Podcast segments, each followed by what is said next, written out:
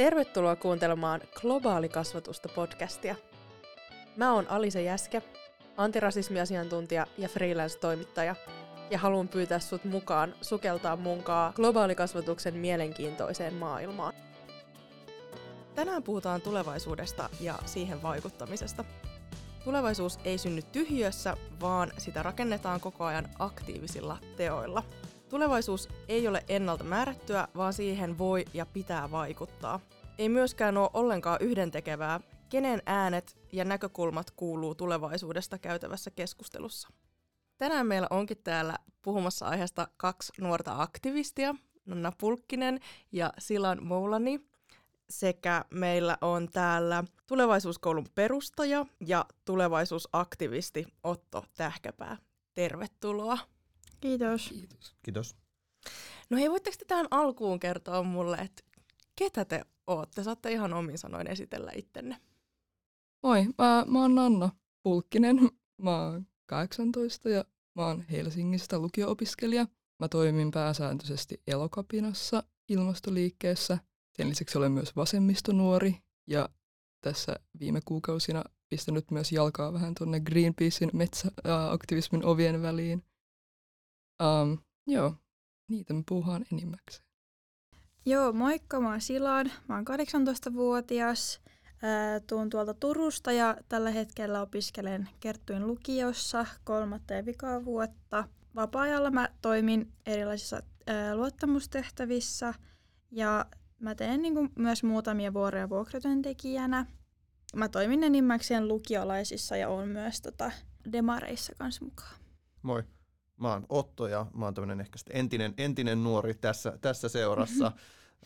Tuossa introssa mainittiin, että on tulevaisuusaktivisti ja se on ehkä se termi, mitä itse mielelläni, mielelläni käytän. Eli mulle se tulevaisuuden tutkimus on, on se tapa tavallaan vaikuttaa ja muuttaa maailmaa, mitä mä sitten teen ikään kuin eri, eri positioissa. Eli ehkä se päiväduuni liittyy tosiaan tämän tulevaisuuskoulun pyörittämiseen, mutta sitten on ollut perustamassa ja järjestämässä muun muassa Suomessa kansallista tulevaisuuspäivää, toimin muutenkin erilaisissa seuroissa ja yhdistyksissä ja järjestää erilaisia tapahtumia ja tilaisuuksia, tilaisuuksia tähän liittyen ja mulla on myös oma, oma yritys ja toimin tuolla Ellun kanoilla vanhempana neuvonantajana, mutta näin mä ajattelen, että ne on kaikki niin kuin vähän erilaisia työkaluja tässä mun tulevaisuusaktivismin työkalupakissa, jossa sitten vaikutetaan vähän eri areenoilla ja erilaisiin kohderyhmiin.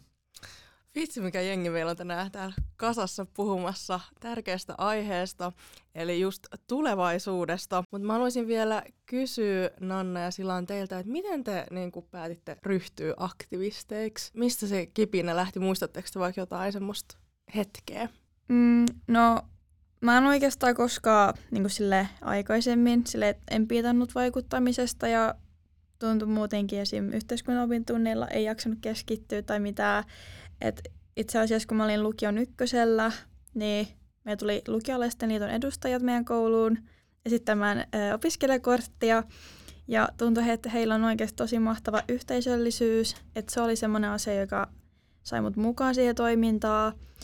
Ja sitten itse asiassa mä kiinnostuin sit lukiolaisten liitossa myös niin kuin vaikuttamisesta, niin muutenkin sille yhteiskunnallisista asioista.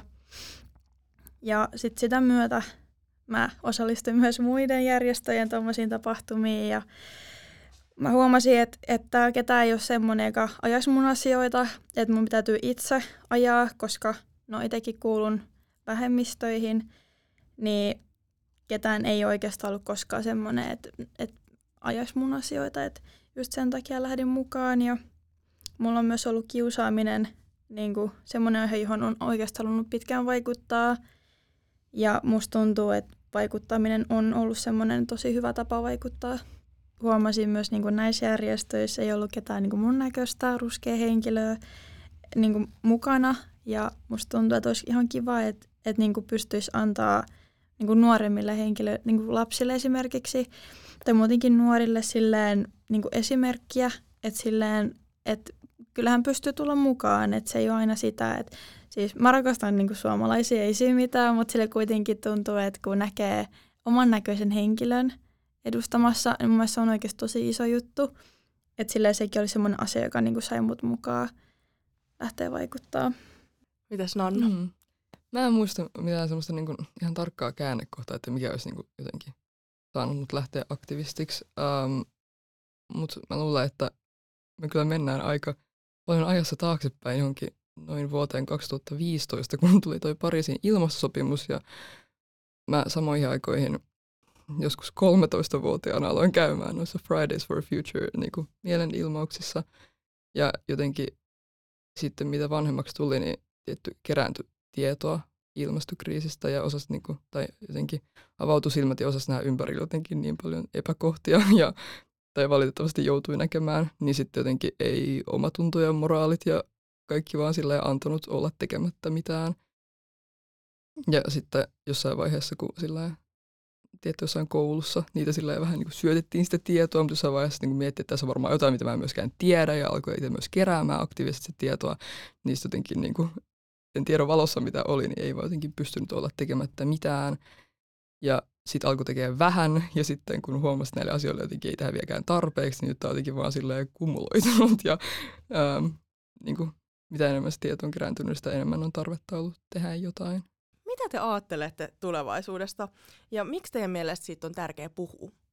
Ehkä oma niin kuin, suhde tulevaisuuteen on sellainen, että mun mielestä se on niin kuin, kauhean jännittävä ja täynnä nimenomaan erilaisia vaihtoehtoja, joihin me voidaan vaikuttaa. Ja totta kai siellä on niin kuin, myöskin erilaisia niin kuin uhkia, todella suuria ja eksistentiaalisia uhkia koko, koko ihmisyhteiskunnalle, mutta si- siitä huolimatta mä ehkä suhtaudun tulevaisuuteen kuitenkin niin kuin varovaisen toiveikkaana ja, ja kuitenkin myöskin innokkaan uteliaana, että, että mitä kaikkea jännittävää siellä tulevaisuudessa tuleekaan tapahtumaan ja nimenomaan siitä näkökulmasta, että minkälaista tulevaisuutta me voidaan kaikesta huolimatta tehdä, niin kuin tässä jo mainittiin, niin se tulevaisuus sieltä valmiina meille tupsahda, vaan tässä me sitä joka päivä, joka päivä tehdään ja meillä on kaikki edellytykset tehdä siitä tulevaisuudesta paljon parempi ja kestävämpi kuin tämä meidän nykyhetki.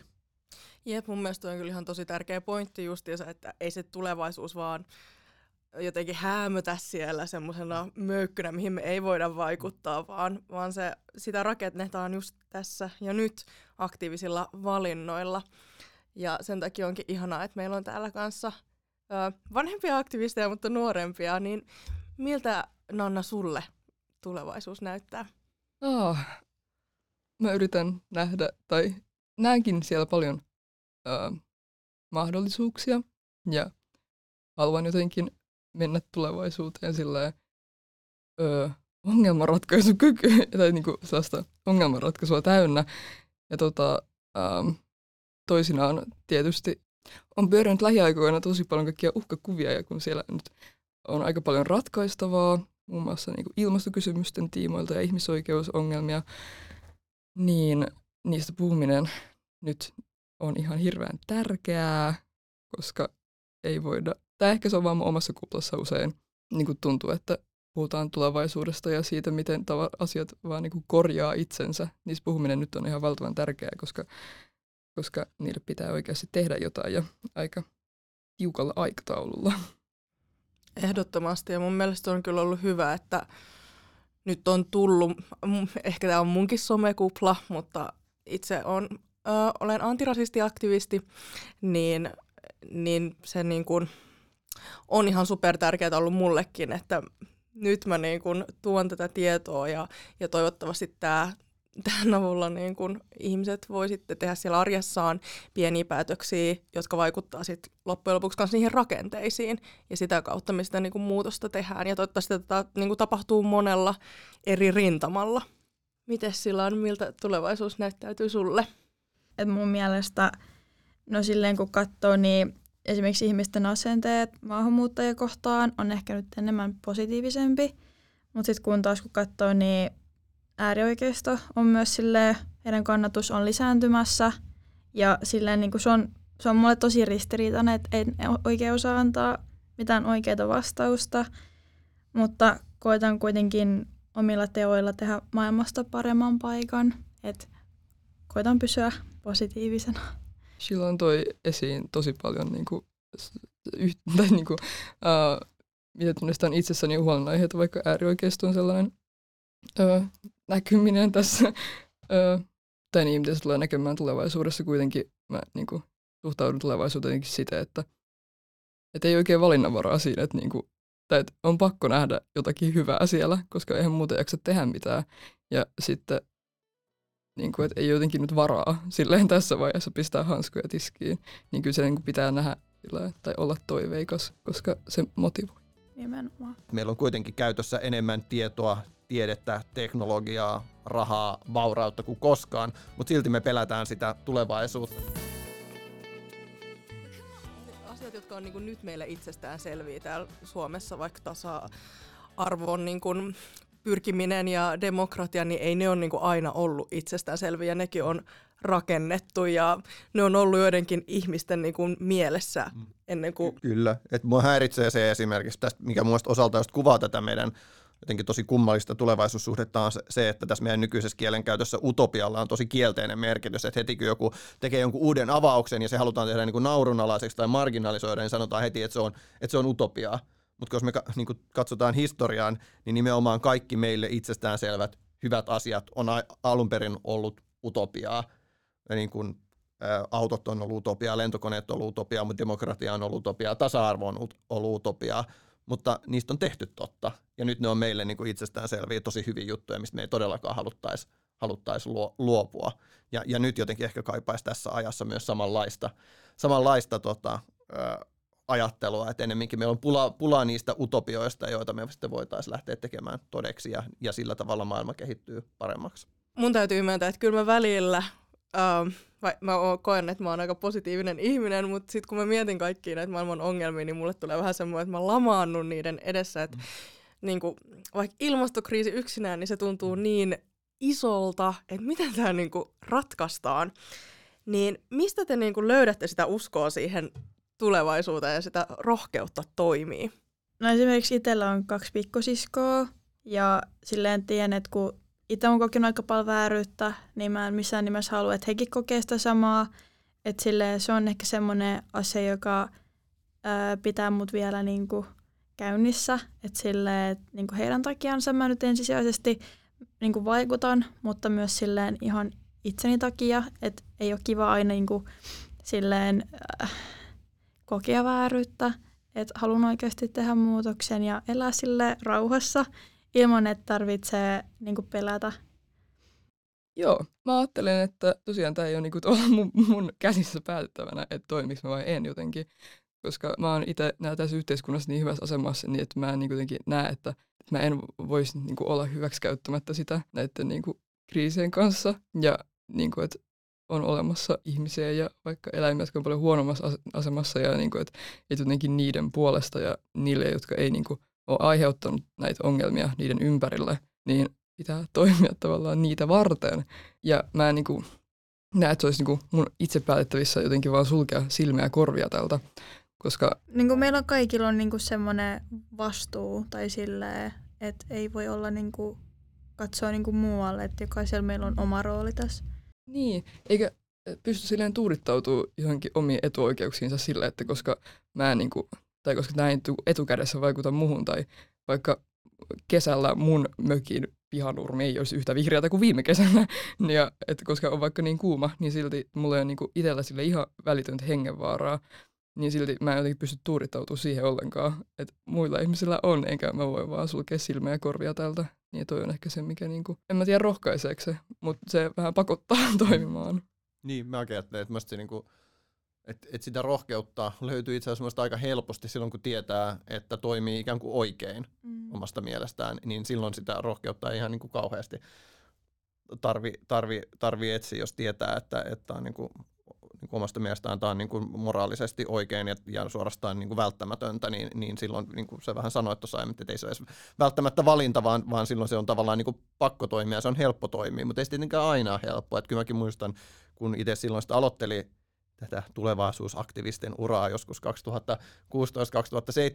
oli vaikka erilaisissa asiantuntijapaneeleissa, niin, niin kyllä se niin kuin välillä tuli sellainen olo itsellekin silleen, että onko mä niin kuin ihan, niin kuin, että onko mä jotenkin niin kuin tyhmä ja onko mä ymmärtänyt jotenkin nämä asiat väärin, kun ne kaikki muut puhuu jostain ihan, ihan eri asiasta, että, että leikkaukset ja, ja kriisi ja, ja kustannuskilpailukyky, mulla oli jo, että utopiat, pitää pystyä kuvittelemaan utopioita, ja mä olin aina se ainut siellä, niin kyllä se vähän niin kuin siltä rohkeutta, että välillä tuli vähän silleen, että onko mä nyt, että kun noi kaikki muut on niin vakaasti aina tätä mieltä, että, että onko mä niin kuin jotenkin ihan, ihan tyhmä, mutta sitten piti jotenkin vähän palata niihin perusteisiin, että mistä tämä mun mielestä johtuu, mistä tässä on kyse ja mitä pitää toimia, niin sitten se oli taas helppo, helppo niin kuin jatkaa, jatkaa siitä, kun, kun, kun tota, muistaa, että mistä tässä on, tästä on kyse, ja varsinkin, että esimerkiksi jos just ajatellaan ilmastokriisiä tai ekologista kriisiä laajemmin, niin sitten ainakin itsellä myös vähän se kello tikittää tuolla koko ajan takaraivossa, että meillä on tässä 10 vuotta aikaa, ehkä 20 vuotta tehdä tämä tällainen yhteiskuntien ekologinen jälleenrakennus, että ei sitä niin kuin aikaa todellakaan tässä hukattavaksi, jos 1,5 asteen raja ylitetään niin kuin noin 10 vuoden päästä, niin kuin tällä hetkellä näyttää, että se myös osaltaan niin kuin pakottaa, pakottaa toimimaan, että ei tässä nyt kauheasti vaihtoehtojakaan ole. Jep. Joo, mun mielestä tuossa tuli tosi hyvä pointti se, että kun niin kun ne omat arvot on kirkkaat, niin se, se auttaa tosi paljon siihen niin kun, ö, toimeen tarttumiseen ja niiden valintojen tekemiseen ja siihen perusteluun, ö, vaikka olisikin ainoana huoneessa, mitä Otto tuossa kuvailit. Mä koen myös, että mulle on niin kun, tuonut tosi paljon se, että on löytänyt yhteisön ympärilleen ja niin kuin ihmisiä, jotka ajattelee samalla tavalla ja, ja niin kuin tukee siinä, siinä mun aktivismissa ja mä voin tukea heitä heidän aktivismissa ja meillä on niin kuin se sama päämäärä. Että et kyllä mä itse olen huomannut, että en mä ehkä yksin jaksaisi. Mitä ajatuksia tämä herättää? Mä yhdyn tosi paljon tuohon niin kuin, siihen, että yhteisö kyllä rohkaisee. Ähm, no itsellä esimerkkinä elokopina, missä pääsääntöisesti toimin, niin se, jotkut vaikka kokonaiset kymmenen päivän tai vaikka ihan vaan seitsemän päivän viikon kestävät kapinaviikot on aina henkisesti ja fyysisesti tosi kuormittavia. Mutta niinku ilman sitä emotionaalista ja ja silleen käytännön tukea, mitä siellä vaikka kapinapaikassa sen saa, niin se ei kyllä vie eteenpäin tai auttaa jaksamaan siinä. Eikä kyllä siis pärjäisi ilman myöskään muita kanssakapinallisia ja muita samanhenkisiä ihmisiä, joilla on joku yhteinen päämäärä tai silleen näkymä tulevaisuuteen, mitä pitäisi olla. Jos mennään nyt ö, hetkeksi unelmointiin ja tulevaisuuteen, sä puhuit Otto hyvin siinä alussa siinä, että miten niin kuin utopioista on jotenkin ehkä semmoinen vähän semmoinen negatiivinen klangi. Mutta mä haluaisin nyt, että te niinku mietitte semmoisen semmoisen uh, tulevaisuusutopian, joka olisi teille semmoinen kaikista mieleisin, niin millainen se olisi ja jotenkin, että millaista niin kuin, tulevaisuutta meidän pitäisi teidän mielestä lähteä rakentamaan? Mun mielestä, tai mulla ainakin semmoinen, että ei tarvitse oikeasti huolehtia siitä, että nyt joku tulee sanomaan jotain pahaa, koska mun ulkonäkö ja nimen perusteella. Että silleen semmoinen niin rasismista vapaa maailma ja että silleen esimerkiksi jos tulee kiusaamista, niin puututaan, että ei jäädä kattelemaan sivusta ja että se on, siis mulle kiusaaminen on tosi arka aihe, että on ollut joskus kiusaamisen uhrina ja myös oma, oma siskokin on ollut, että se on tosi vaikea. Ja tota, niin silleen semmoinen, että missä ei oikeasti kenenkään nuori ei tarvitse niin pelätä ja huolehtia. Ja sitten sille muutenkin, että ei tarvitse esim. huolehtia ilmastonmuutoksesta, että sekin on tosi raskas aihe nuorille tai silleen, että joo. Mm. No olisi kiva lähteä sellaista elinkelpoisuudesta liikkeelle. um, niin, tietty kaikille oikeudenmukainen ja sillä tulevaisuus. Ja meillä voisi olla vaikka mahdollisimman monimuotoinen ympäristö ja muuta jotenkin sellainen, missä niin kuin, ihmiset vois niin kuin, keskittyä niiden silleen, henkilökohtaisiin intohimon kohteisiin, että esimerkiksi niin kuin, itselläkin on muita kiinnostuksen kohteita kuin nämä yhteis- en nyt koe, että nämä ikinä on ollut mulle silleen, että nyt silleen yhteiskunnalliset asiat ja näitä kohti mä meen. Ne on vähän silleen, mulla on ollut ihan omat jutut. Ja sitten ne on vaan silleen, tavallaan koko ajan joka suunnasta vaan silleen tullut päälle ja sitten niitä on pakko tarttua kiinni, että olisi varmaan muitakin asioita kivaa tehdä. tota, niin ehkä sellainen, missä jotenkin luottaa vaikka omiin päättäjiin tai siihen niin kuin, yhteiskuntamalliin, että se niin kuin, pitää musta huolta ja sitten voi itse käyttää oman ajan just siitä, miten niin kuin, sitä haluaa nauttia. Siis iso plus yksi taho, että ihan samaa mieltä.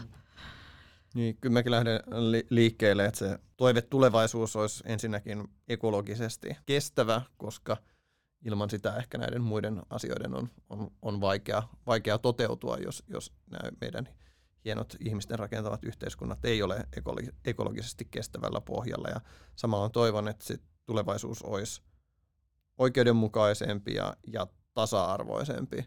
Ja nämä tietenkin mun mielestä liittyy kaikki, kaikki toisiinsa. Että mä luulen, että sitä ekologisesti kestävää tulevaisuutta ei voi rakentaa tai saavuttaa, jos me samalla ei niin kuin, lisätä sitä oikeudenmukaisuutta ja vähennetä eriarvoisuutta. Ja, ja just tässä mä toivoisin, että me vaan päästäisiin irti siitä, että kun puhutaan vaikka ilmastokriisin ratkaisusta, että nyt puhutaan tosi paljon semmoisen niin kuin luopumisen ja uhrautumisen kanssa, mikä ei välttämättä ole kauhean innostavaa meille, ainakaan tälle niin kuin suurelle, suurelle joukolle, vaan että pystyttäisiin kuvittelemaan, että me vaan voidaan, että et, et eihän sen tarvi olla mitään luopumista ja uhrautumista, vaan nimenomaan me voidaan sen luopumisen sijaan niin kuin luoda jotain uutta ja jotain parempaa ja nimenomaan joku kaikin muinkin tavoin parempi ja oikeudenmukaisempi ja reilumpi yhteiskunta. En mä näe mitään syytä, miksei se olisi mahdollista. Mun tuli tuohon mieleen, mitä Sahra Alimi äsken sanoi.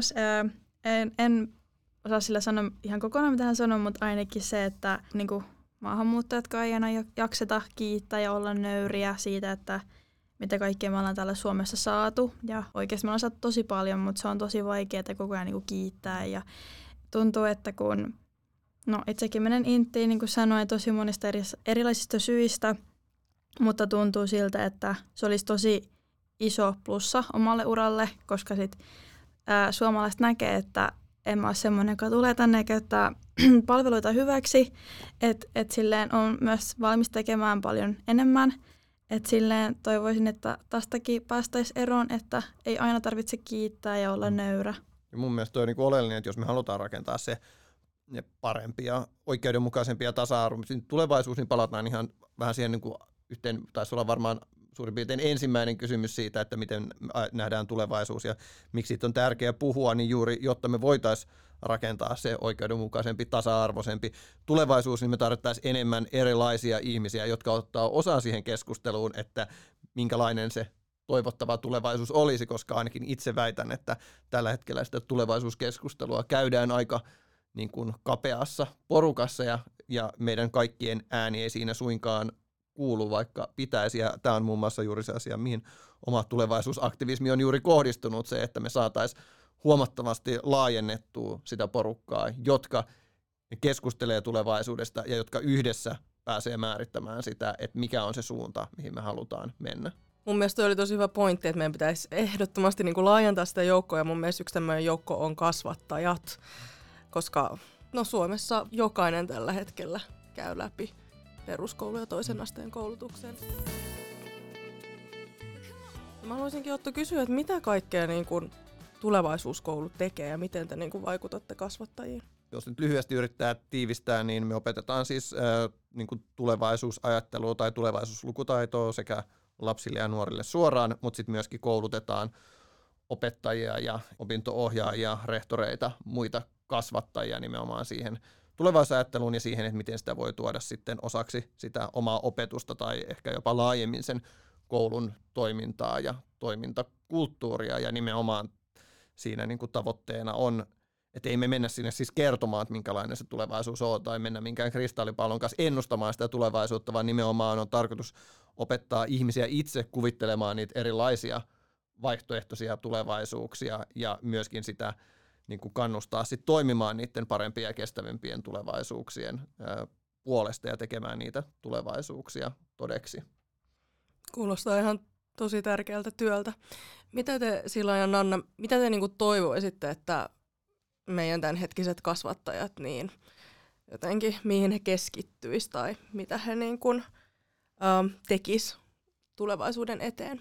Opetusalalle oleville ehkä semmoinen yhdenvertaisuuskoulutus oli, olisi ihan hyvä. No meillä on vieläkin koulussa tyttöpoika luokittelu, niin se ei ole mun mielestä ok.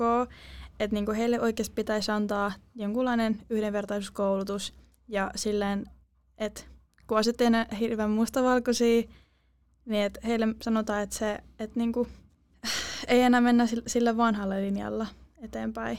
Joo, yhdyn tosi paljon kaikkeen, mitä Silan just sanoi ähm, vaikka koulutuksesta opettajille ja antirasmikoulutuksesta ja muutenkin mihin tahansa yhteenvertaisuuteen liittyen. Mä näkisin, että nuori ei tarvitse näiden asioiden tiimoilta ihan hirveän silkkihansikkainkaan ää, kohdella. Mun mielestä sille, mitä mä oon itse huomannut vaikka mun omilta opettajilta ja osittain vaikka mun vanhemmilta, mulle aik, niin kuin myöhäisessä vaiheessa, niin kuin, ei ennen kuin vasta mä itse kysyin ilmastokriisistä, niin mun vanhemmat silleen kertoi.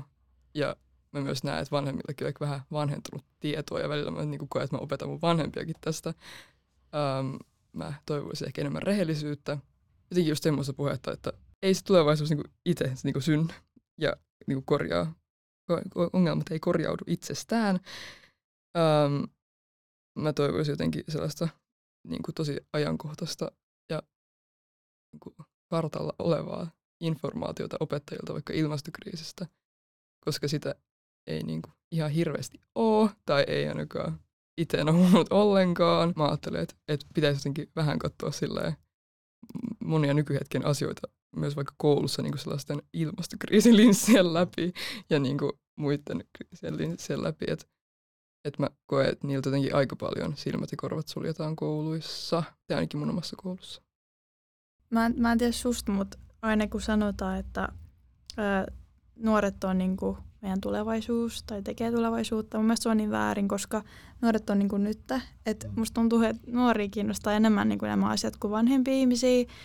Että silleen lopetaan tämän sanonnan käyttäminenkin sille kokonaan, koska sille mun mielestä on hyvä, että kannustaa nuori lähteä mukaan vaikuttamiseen. Ja silleen, että kun on itse ollut poissa koulussa, niin opettajat on ymmärtänyt. Mutta mä tiedän, että, että kaikille välttämättä ei ole silleen, että ymmärtää, että mitä, tai silleen, että on tosi tärkeää. Niin sille opettajat ei välttämättä edes niin kuin, antanut mitään poissaololupaa. No mun mielestä toi oli hyvä pointti, mistä itse käyn niin monesti puhumassa juuri toi, että nuoret on tulevaisuus, mutta siis nuoret on, ettei ole kyse siitä, että he on joskus kymmenien vuosien päästä sitten tämän yhteiskunnan jossain niin kuin päättävissä asemissa, vaan ne nuoret on tässä ja nyt, ja heidän niin kuin, toisaalta heidän niin kuin, niihin huoliin ja, ja toisaalta kiinnostuksen kohteisiin pitää pystyä vastaamaan tässä, tässä ja nyt, mutta toisaalta myös se, että he itse aktiivisesti tekee sitä tulevaisuutta koko, koko ajan. Ja, ja tavallaan sit itsekin käy monesti puhumassa sitä, että et, et, et omasta ammatistani johtuen on joku tällainen asiantuntijapaneelitilaisuus, ja sitten mä, mä niin kuin tavallaan olen siellä joku nuorten äänitorvi, kun mä työskentelen nuorten kanssa, mä sanon aina, että no mitä sitten sitten nuoria, että ei, ei, miksi mä oon täällä, että ottakaa niitä nuoria, että ne, ne, ne, että antakaa niiden kertoa, ja muista taas kuin ihan valtava voimavara myös vaikkapa niin kuin kouluissa ja laajemmin tässä niin kuin yhteiskunnassa, että,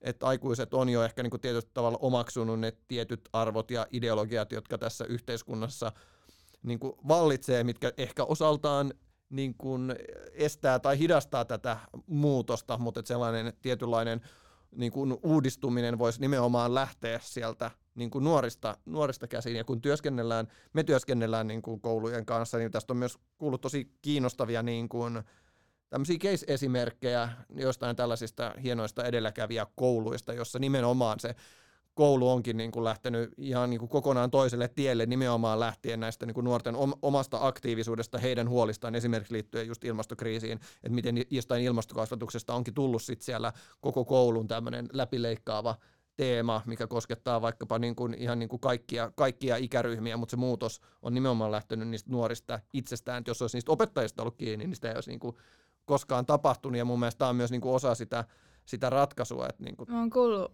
että vanhemmat sanoo, että no mä kuolen kuitenkin kohta, niin en, en mä sille oikeastaan kiinnosta tää, mm. mutta se on sitten tosi väärin. Kyllä ja yksi, yksi mistä tästä just puhun usein, kun että miksi puhu, niin kuin tulevaisuudesta puhuminen on tärkeää, niin niin sehän on myös vallan käyttöä ja voidaan puhua tällaisesta tulevaisuuden valta- valtaamisesta nimenomaan siinä mielessä, että, että tavallaan tulevaisuus on vähän semmoinen tyhjä tila, joka sitten täyttyy, että, että jotkut pääsee ääneen ja jotkut määrittelee, että minkälainen se tulevaisuus on, niin, niin usein yksi ryhmä, jotka tästä tämän ulkopuolelle myös meidän kasvatusjärjestelmässä niin suljetaan, niin on usein nimenomaan nuoret. Että nuorilla vaan niin tarjotaan vähän niin joku valmis tulevaisuus, mikä heidän just ikään kuin pitäisi tehdä todeksi, mutta heille ei oikeasti anneta mahdollisuutta osallistua itse siihen keskusteluun ja määrittelyprosessiin, että minkälaista tulevaisuutta he toivoo. Ja tämä on ehkä semmoinen pieni itsereflektion paikka meille kaikille aikuisille ja, ja kasvattajille, että, että missä määrin me tarjotaan jotain meidän niin kuin itse ehkä mieleisenä pitämään tulevaisuutta nuorille ja, ja annetaanko me heille oikeasti niin kuin aito mahdollisuus osallistua itse siihen keskusteluun ja määrittelyprosessiin. Ja mitä jos tämä olisi itse asiassa kasvatuksen ja koulutuksen kenties jopa tärkein tehtävä antaa, antaa lapsille ja nuorille mahdollisuus niin kuin muodostaa se oma maailmankuva ja, ja nimenomaan osallistua sen toivottavan tulevaisuuden määrittelyyn. Jep, ja niin kuin mulle tulee just, mä itse kasvatustieteilijä ja olen ollut paljon koulussa töissä, niin mä oon huomannut, että monella saattaa olla semmoinen asenne, että opettaja tai opettajilla semmoinen, että pitäisi vähän niin kuin tietää kaikkia, on se, joka kaataa sitä tietoa niiden lasten ja nuorten päähän, niin mä haluaisin kannustaa semmoiseen dialogisuuteen, just mitä Nanna sanoit, että tuntuu, että moni nuori tietää enemmän tästä tilanteesta, niin voisiko niin kuin myöntää kanssa, että hei mä en tiedä kaikesta kaikkea, tai että, että sä voit olla enemmän perillä tästä ja niin kuin opetellaan yhdessä ja käydään tätä keskustelua ja jotenkin, niin kuin, että rakennettaisiin semmoista just dialogia, missä kuunnellaan molemmat toisiamme ja että nuoret olisi oikeasti niin kuin aktiivisemmassa osassa tätä yhteiskuntaa ja sitä keskustelua. M- mulla tuli Oton niin tuosta puheenvuorosta semmoinen mieleen, että kun itse olen tavannut parikymmentä kansanedustajaa ja muutaman ministerin viime vuonna – niin he oli aina, siis no, joka, jokainen on sanonut mulle, että, että meistä, meistä tuntuu kivalta puhua, tai siis keskustella nuorten kanssa, että haluttaisiin oikeasti tehdä tätä useamminkin, mutta sitten nuoret ei tiedä, kuinka matala, matala kynnyksistä se on mennä oikeasti puhua päättäjän kanssa. Ja mun mielestä sitäkin asiaa pitäisi tuoda niinku lähemmäs nuoria, koska se ei ole niin vaikeaa, mitä annetaan niinku olettaa. Et se on tosi rentoa meininkiä ja, niinku, ja sitten siinä oikeasti pääsee siihen vaikuttamisen kosketukseen tuli mieleen, että mä en ole ainakaan itse hirveästi kokenut silleen mitään erityistä rohkaisua niin kuin aktivismia mun omilta opettajilta. Ja niin kuin tosi monet työkalut, mitä nykypäivän käyttää omassa aktivismissa, on kyllä joutunut ihan itse löytää. Että um, mun olisi ihan mahtavaa, jos opettajat voisi niin tai, niin muutakin kuin muistuttaa äänestämään vaikka viime kuntavaaleissa, jonka yksi mun yh- yhteiskunnan opettaja teki. Mutta niin kaikki muu vähän omissa käsissä löytää niin kuin ne reitit. Voisitteko te antaa tähän loppuun vielä kasvattajille jotain vinkkejä liittyen tulevaisuuteen, aktivismiin ja vaikuttamiseen? No, mä voin ainakin niin omasta kokemuksesta, jos puhutaan tästä vähän niin kuin tulevaisuuskasvatuksesta, niin se ehkä se ensimmäinen vinkki on, että sitä kannattaa niin kuin rohkeasti niin kuin kokeilla, että ehkä niin kuin sä sanoit, niin varsinkin Suomessa meillä on korkeasti koulutetut tosi osaavat ammattitaitoiset opettajat, joilla on niin kuin myöskin niin kuin sellainen tosi niin kuin vahva ammattiidentiteetti, joka ehkä usein sitten on myös sellainen, että opettajat ei ole välttämättä niin kuin uskalla kokeilla uusia asioita, jos he eivät ole ihan varmoja, että he on nyt osaa tämän ja tietää ja osa, niin kuin, niin kuin on, niin kuin, tietää kaiken oleellisen, niin, niin ehkä tämän niin kuin tulevaisuuskasvatuksen osalta mä niin kuin rohkenisin nimenomaan lähteä niin kuin kokeilemaan, että ei nimenomaan kaikkea ei tarvi osata eikä kaikkea ei tarvi tietää, niin kuin tässä aiemmin puhuttiin, että voidaan yhdessä lähteä niin kuin keskustelemaan ja, ja pohtimaan, että ehkä tärkein niin kuin mitä tähän tulevaisuuteen mun mielestä tulee, niin, niin mistä voi lähteä liikkeelle, että ylipäätään otetaan se aika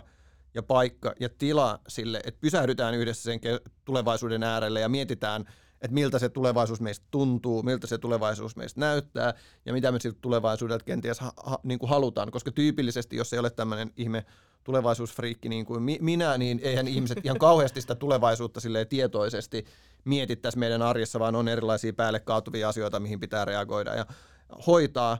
Ja, ja nimenomaan tulevaisuuskeskustelulla ja pohdinnoille ei yleensä ole tilaa eikä, eikä paikkaa, niin nimenomaan se, että raivattaisiin kerrankin vaikka yksi oppitunti sille, että nyt pysähdytään ja nyt mietitään niin kuin pitkällä aikavälillä, mietitään vaikka parikymmentä vuotta eteenpäin, että miltä sieltä voisi näyttää, minkälaisia erilaisia tulevaisuuksia me voidaan nähdä, miltä ne tulevaisuudet niin kuin meistä, meistä tuntuu ja ehkä sitten vielä viimeiseksi just se, että onko se ne, onko ne tulevaisuudet tai minkälaiset tulevaisuudet on, on toivottavia ja, ja toisaalta, että mitä me voidaan sitten tässä hetkessä tehdä, jotta ne toivottavat tulevaisuudet toteutuu ja vastaavasti ne epätoivottavat ja dys- dystopiat eivät toteudu. Mulla oli tota, siis äh, on ihan samaa mieltä sun kanssa, että tiivistit ainakin mun ajatukset tosi hyvin tuohon. Ja myös se, että jos ei välttämättä itse osaa vastata johonkin kysymykseen, niin aina voi pyytää vaikuttajia. Mä oon ihan varma, että että silleen, että olla ihan halukkaita tulemaan puhumaan esimerkiksi niin kuin opiskelijoille tai oppilaille, että silleen ei ole yksin näissä asioissa, että aina voi pyytää apua ja sitä ei tarvitse niin kuin hävetä. Ei pelätä ajatella sitä tulevaisuutta ja puhua siitä niin kuin avoimesti vaikka omien lasten tai niin kuin muiden lähipiirissä olevien nuorten kanssa. Jotenkin niin kuin, mä oon kokenut aika stressaavana, miten se on myös sellainen niin kuin, heitetty vaan nuorten niskaan se tulevaisuus, koska te olette niin se tulevaisuus, vaan niin jotenkin on ollut niin turvallista vaikka elokapinassa se, että mä oon siellä tosi paljon ö, ollut tekemissä mua paljon vanhempien ihmisten kanssa silleen, plus neljä viisi ihmisten ja jotenkin se, että, että niin kuin huomaa, että tässä ei ole niin kuin yksin ja se, että jos aikuiset myös niin kuin, puhuisi nuorille niin kuin siitä suunnasta, että, niin kuin, että, että, niin kuin, että me myös tuetaan teitä tässä, että te niin kuin tee sitä myöskään yksin.